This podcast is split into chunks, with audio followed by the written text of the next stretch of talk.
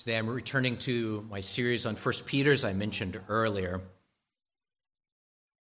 Verses 10 through 11 are my text today, but I'm going to back up and begin in verse 6 because it's all of one piece. Uh, verses uh, 6 through 9, I told you was all one sentence. Uh, verse 10 does begin a new sentence, but you need to hear verses 10 through 12 in the context of the salvation that is being proclaimed in Jesus Christ, and what Peter then goes on to say about that. Begin in verse 6. And this you greatly rejoice, though now for a little while, if need be, you have been grieved by various trials, that the genuineness of your faith, being much more precious than gold that perishes, though it is tested by fire, may be found to praise, honor, and glory at the revelation of Jesus Christ whom having not seen you love. Though now you do not see him, yet believing you rejoice with joy inexpressible and full of glory, receiving the end of your faith, the salvation of your souls. Of this salvation, the prophets have inquired and searched carefully, who prophesied of the grace that would come to you searching what or what manner of time the Spirit of Christ who was, was in them was indicating when he testified beforehand the sufferings of Christ and the glories that would follow. To them it was revealed that not to themselves, but to us they were ministering the things which now have been reported to you through those who have preached the gospel to you by the Holy Spirit sent from heaven. Things which angels desired to look into.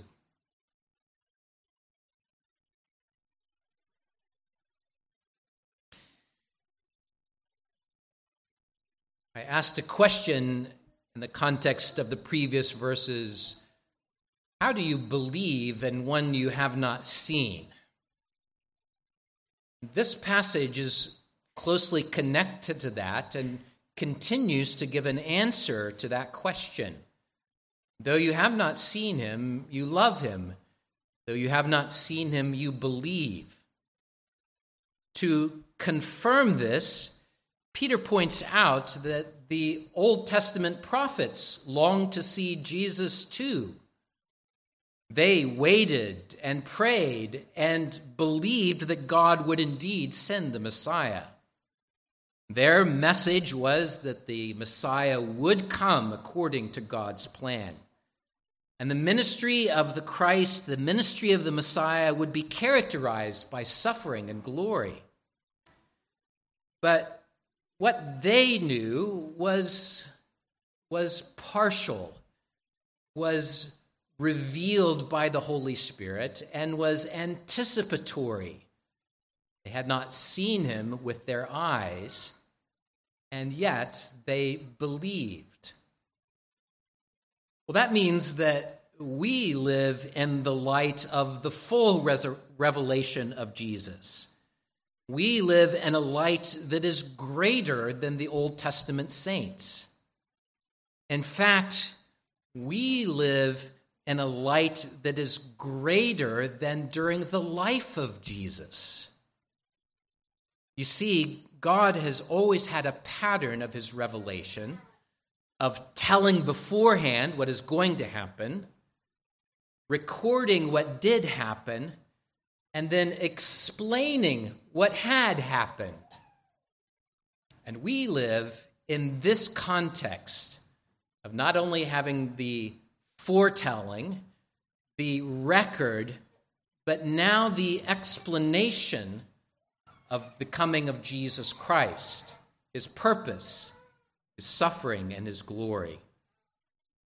And so, to a suffering church in Peter's day and to you today, I want you to hear this message that will drive us to this point. Having not seen him, you believe in him based on the inspired word of God. I could put it even more strongly. That has uh, you, the way it's printed in, on the back of the bulletin has has information. But let me take out one word and put it this way: having not seen him, believe in him based on the inspired word of God. That has the force of exhortation to you of how it is that you believe in one you have not seen that is based on the inspired word of God. Let's begin by looking at what Peter says about the Old Testament prophets. He doesn't use the word inspired, but I'm going to use that today. The Old Testament prophets were inspired by God to tell what was going to happen. Peter is talking about the fact that God prepared his people beforehand to know that Jesus would come, to anticipate it, to long for it, to believe it. Even though they never saw his day, the prophets were prepared were preparing the people of God for this greatest moment in all of history. That means that the gospel of Jesus Christ didn't come out of thin air. It wasn't something that was a surprise to God. It wasn't something that God slapped together at the last instant because something went awry when Jesus was born and people didn't believe in him. Kind of funny, they saw him and they didn't believe. well, no, the, this plan of salvation has been God's plan all along, not just in human history but even before human history, it was God's plan to send Jesus Christ into the world to save sinners.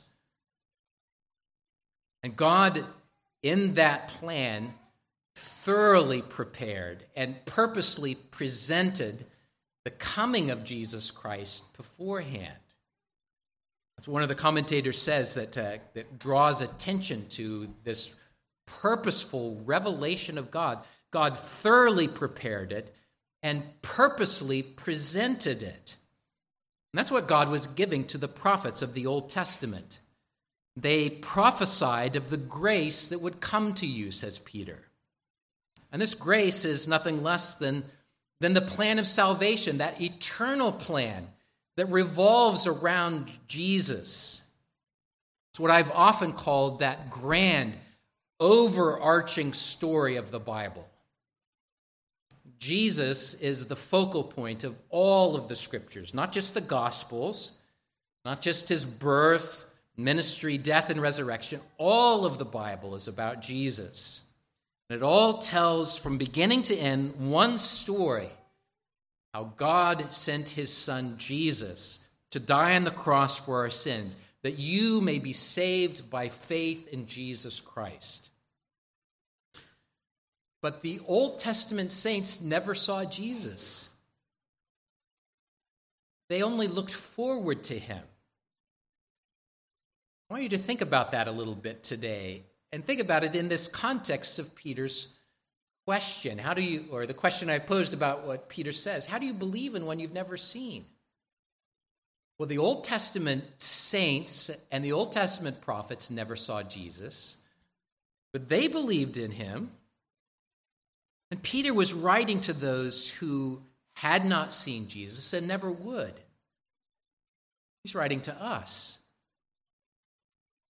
But he uses the example of those who lived before Jesus, those who also had never seen Jesus. You could say of the Old Testament believers, though they did not see Jesus, they loved him. Though they did not see him, they believed in him. How could they do that? It's because God was revealing the gospel to them beforehand. He was telling them of Jesus before he was ever born or ministered. He inspired the Old Testament prophets to speak of Jesus.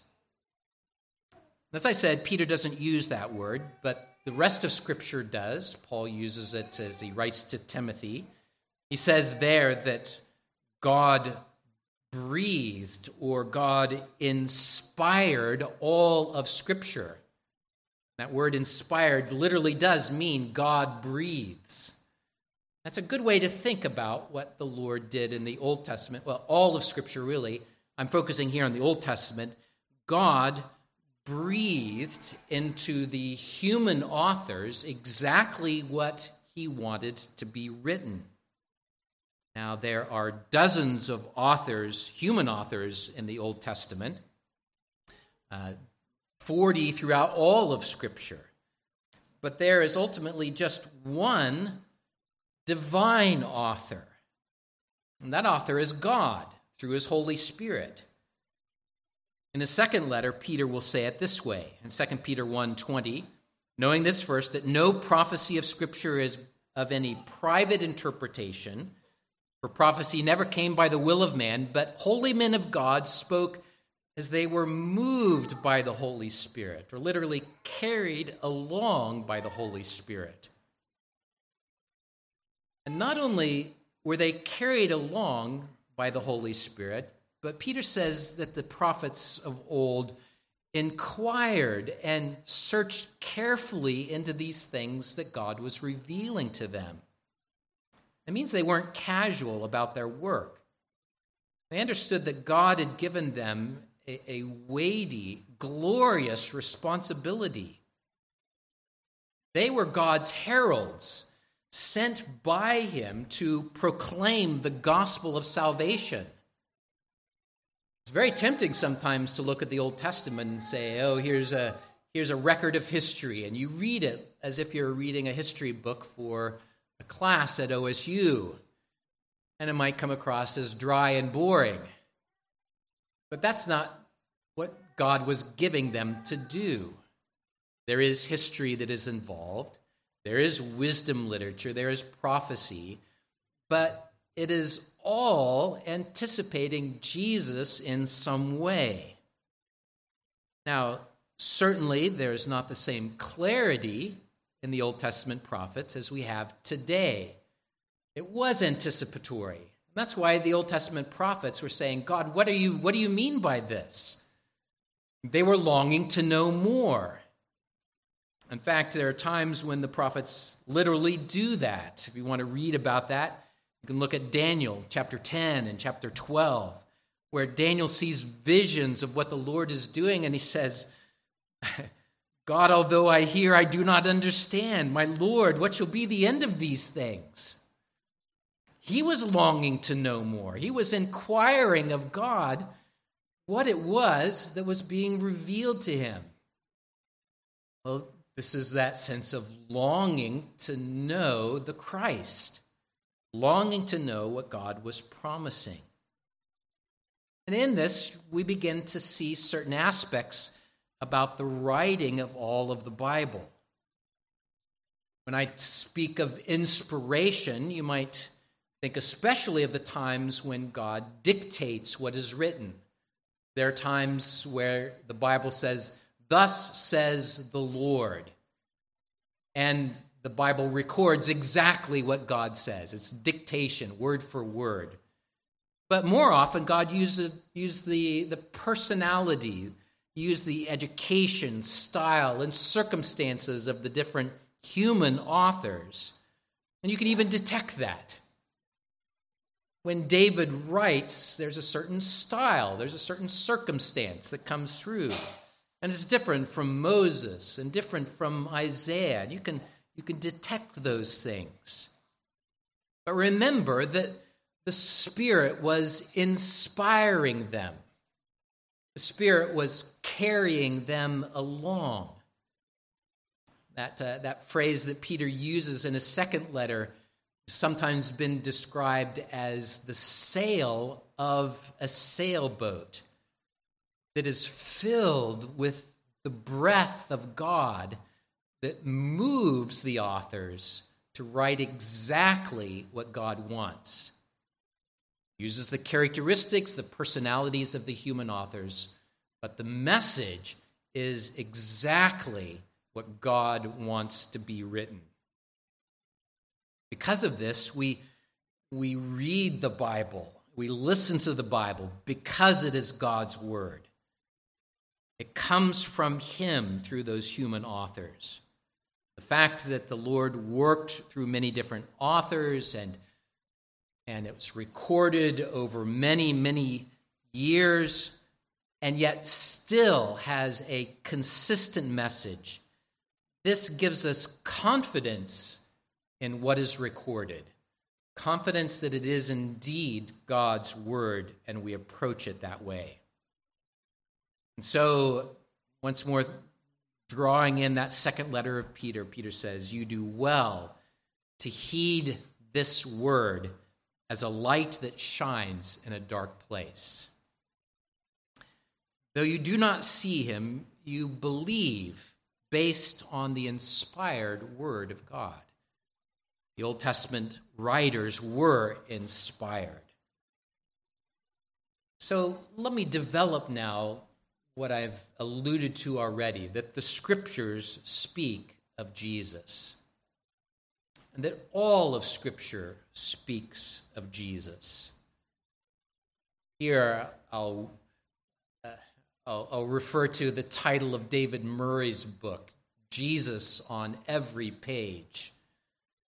Now, I want you to think of, of all of Scripture that way, that it is that one overarching story that it's all about Jesus. So listen again to what Peter said. They proclaimed the grace to come. And verse 11 says that they were searching what or what manner of time the Spirit of Christ who is in them was indicating when he testified beforehand the sufferings of Christ and the glories that would follow. So here, uh, Peter is speaking about the, the scriptures that the New Testament believers had. They just had the Old Testament at that point. Lord was recording the Gospels through the disciples, the Gospels, Matthew, Mark, Luke, and John, and then the histories and the letters that look back on the work of Jesus Christ to explain it. Remember that pattern? There's a foretelling of what would happen, there's a record of what did happen. And then the Lord, through, uh, through the New Testament, explains what, what had happened. And in a sense, Peter's doing that. He says, This is what the Old Testament is about. This is what we are about now, telling and explaining what Jesus came to do. In a sense, Peter was just passing on what he had learned from Jesus. That's appropriate, isn't it? Peter, who walked and talked with Jesus, who saw the crucified Lord, who also witnessed the resurrection and ascension, was declaring what the scripture was about. It's all about Jesus. Beforehand, before his death, Jesus told his disciples this very thing. In John 5 39, he uh, is uh, actually confronting the Pharisees when he says, You search the scriptures, for in them you think you have eternal life. And these are they which testify about me. See, was, was chastising the Pharisees for the blinders they had on. They were searching the scriptures thinking that by their external obedience to the law that they could be saved. But they missed what the scripture was all about. It was all about jesus. You search the scriptures but they're about christ. And then i read from luke 24 today. After the resurrection jesus appeared to the two disciples walking on the road to emmaus. They uh, they, they talked about the recent events of the coming of a great prophet, Jesus, the one they hoped that was going to bring them redemption, but he died on the cross. But now the tomb was empty. And do you see what Jesus does, does then? He begins in the Old Testament to explain to them all that they had just seen the Old Testament speak of the coming of Jesus Christ. And in a fascinating way, Luke says that in Jesus' words that he told about the necessity of the suffering of Jesus and the glory that would come. And that's what, uh, what Peter says here that the Old Testament believers were carried along by the Spirit of Christ, that's the Holy Spirit. They were carried along by the Spirit of Christ who is in them, indicating beforehand the sufferings of Christ and the glories that would follow. This is exactly what Jesus did in his resurrection and as he preached the gospel from the Old Testament to those disciples on the road to Emmaus. So, what Peter is saying is that though they had not seen him, the Old Testament saints, the Old Testament prophets, spoke of the coming of Jesus. They believed that he would come. They prophesied about the details of his sufferings, of his resurrection, of the glories that would follow. Like the way that uh, another commentator puts it, he says that even though the prophets ministry was long before the fact, Peter depicts them as pointing not to an undefined messianic figure, but specifically to Jesus Christ. Christ is a name that Peter uses not as a title, but as a personal name. And he writes as if the prophets viewed matters in the same way. They knew Jesus. They proclaimed Jesus. They believed in him. Well, what did they know? Well, you can go back to the Old Testament to know that Jesus would come. He's proclaimed right at the very beginning, Genesis 3:15. The seed of the woman will crush the head of the serpent. They knew that Jesus would come. They knew that Jesus would suffer.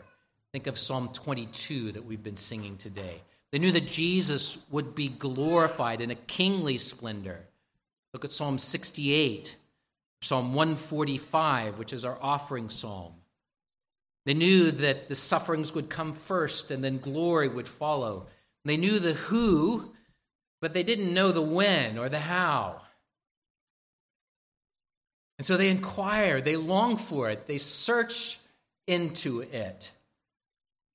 Though they did not see him, they believed based on what God had revealed to him, revealed to them.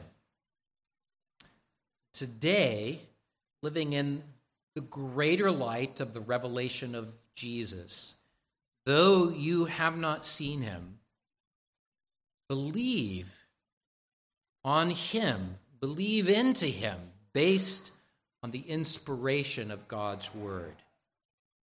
That's Peter's exhortation and mine as well.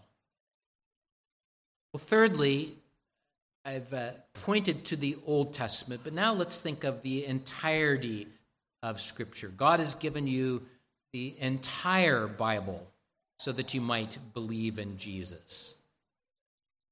This comes as Peter goes on to say that this glorious message had been revealed to the prophets of the Old Testament not merely for their day.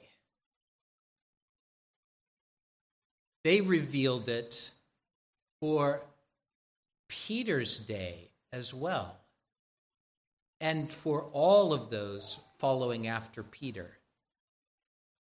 They and then Peter revealed these things for us, for the church in every age. By the inspiration of the Spirit of Christ, the Old Testament prophets proclaimed what would happen. The Gospels then record what did happen. Then Peter and the rest of the disciples, the apostles, joined together to explain what had happened they report and apply the things that Jesus had taught them. The very things that the Holy Spirit carried them along in recording. I want you to think here about what happened after the resurrection. Think of how Jesus appeared to his disciples. He demonstrated his body, the resurrection. He reminded them of what he had been telling them beforehand. And then Jesus breathed on them. He gave them the Holy Spirit so that they would remember, so that they would teach and preach and write this precious gospel that we have now. And then he commissioned them. We often think of the Great Commission as Jesus motivating us to take the gospel to the ends of the earth. But I want you to hear it in this light of the Lord inspiring what the disciples, the apostles, would write and teach.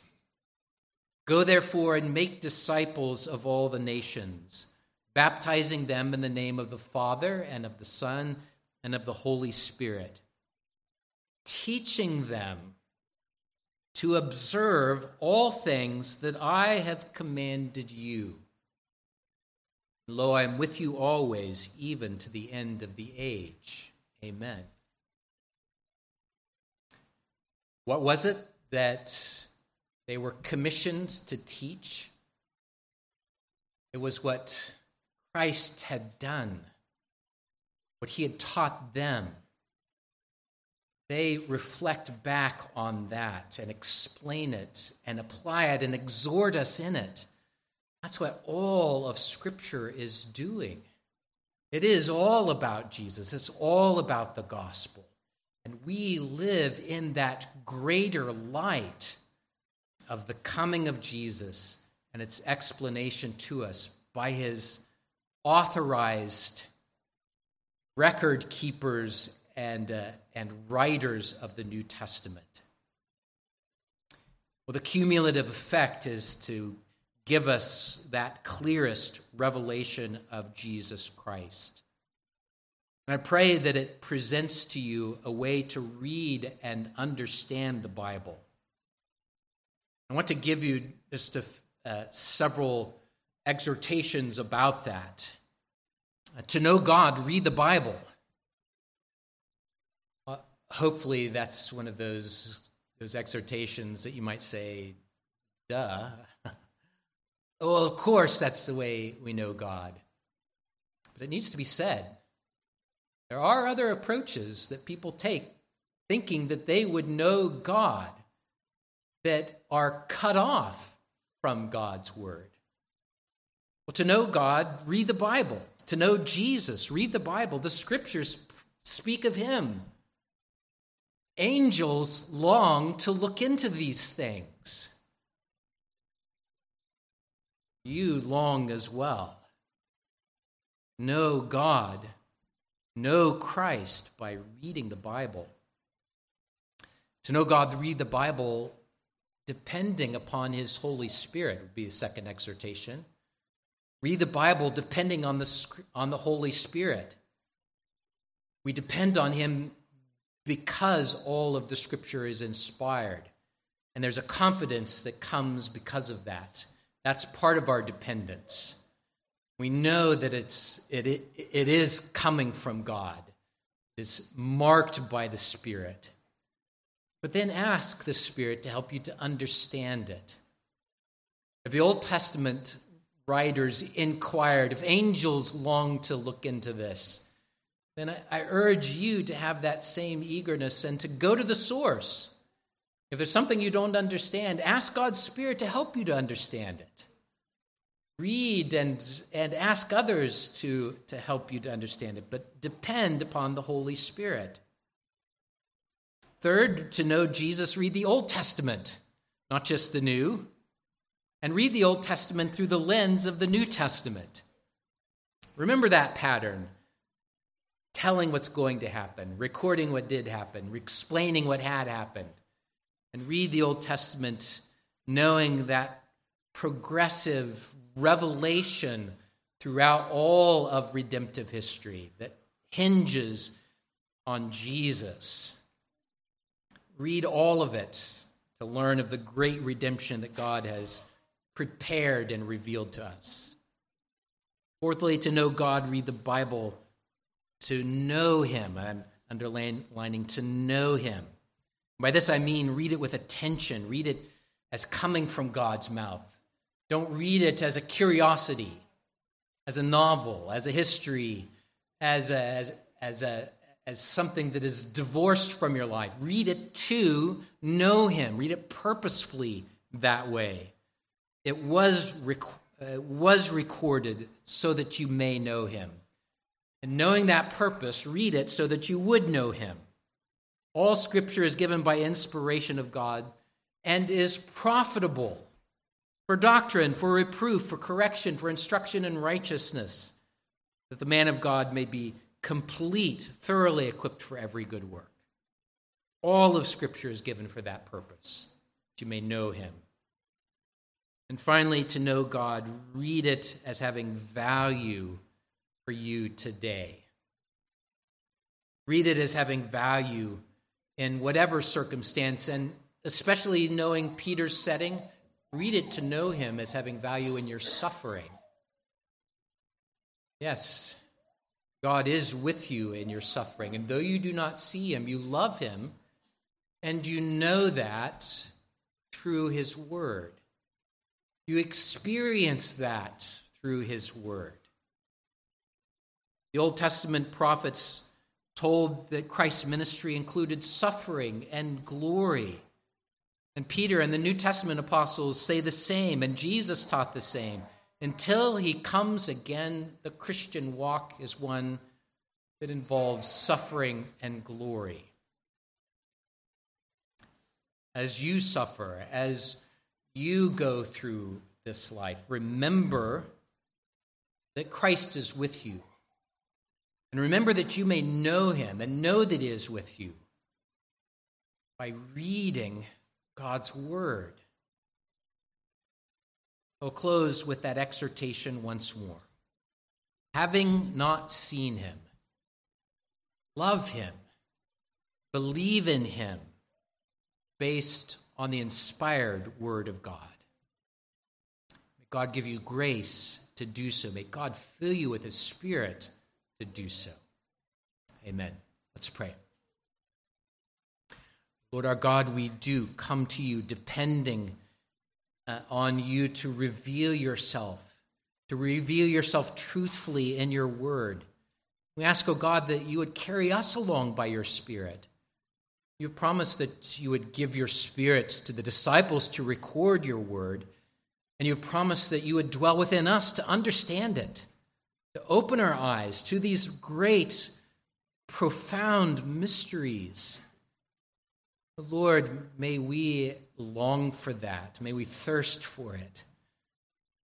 Lord, we long to know you, to be known by you, to love you.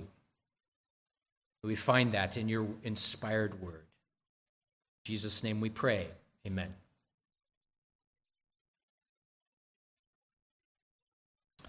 Let's sing again from Psalm 22.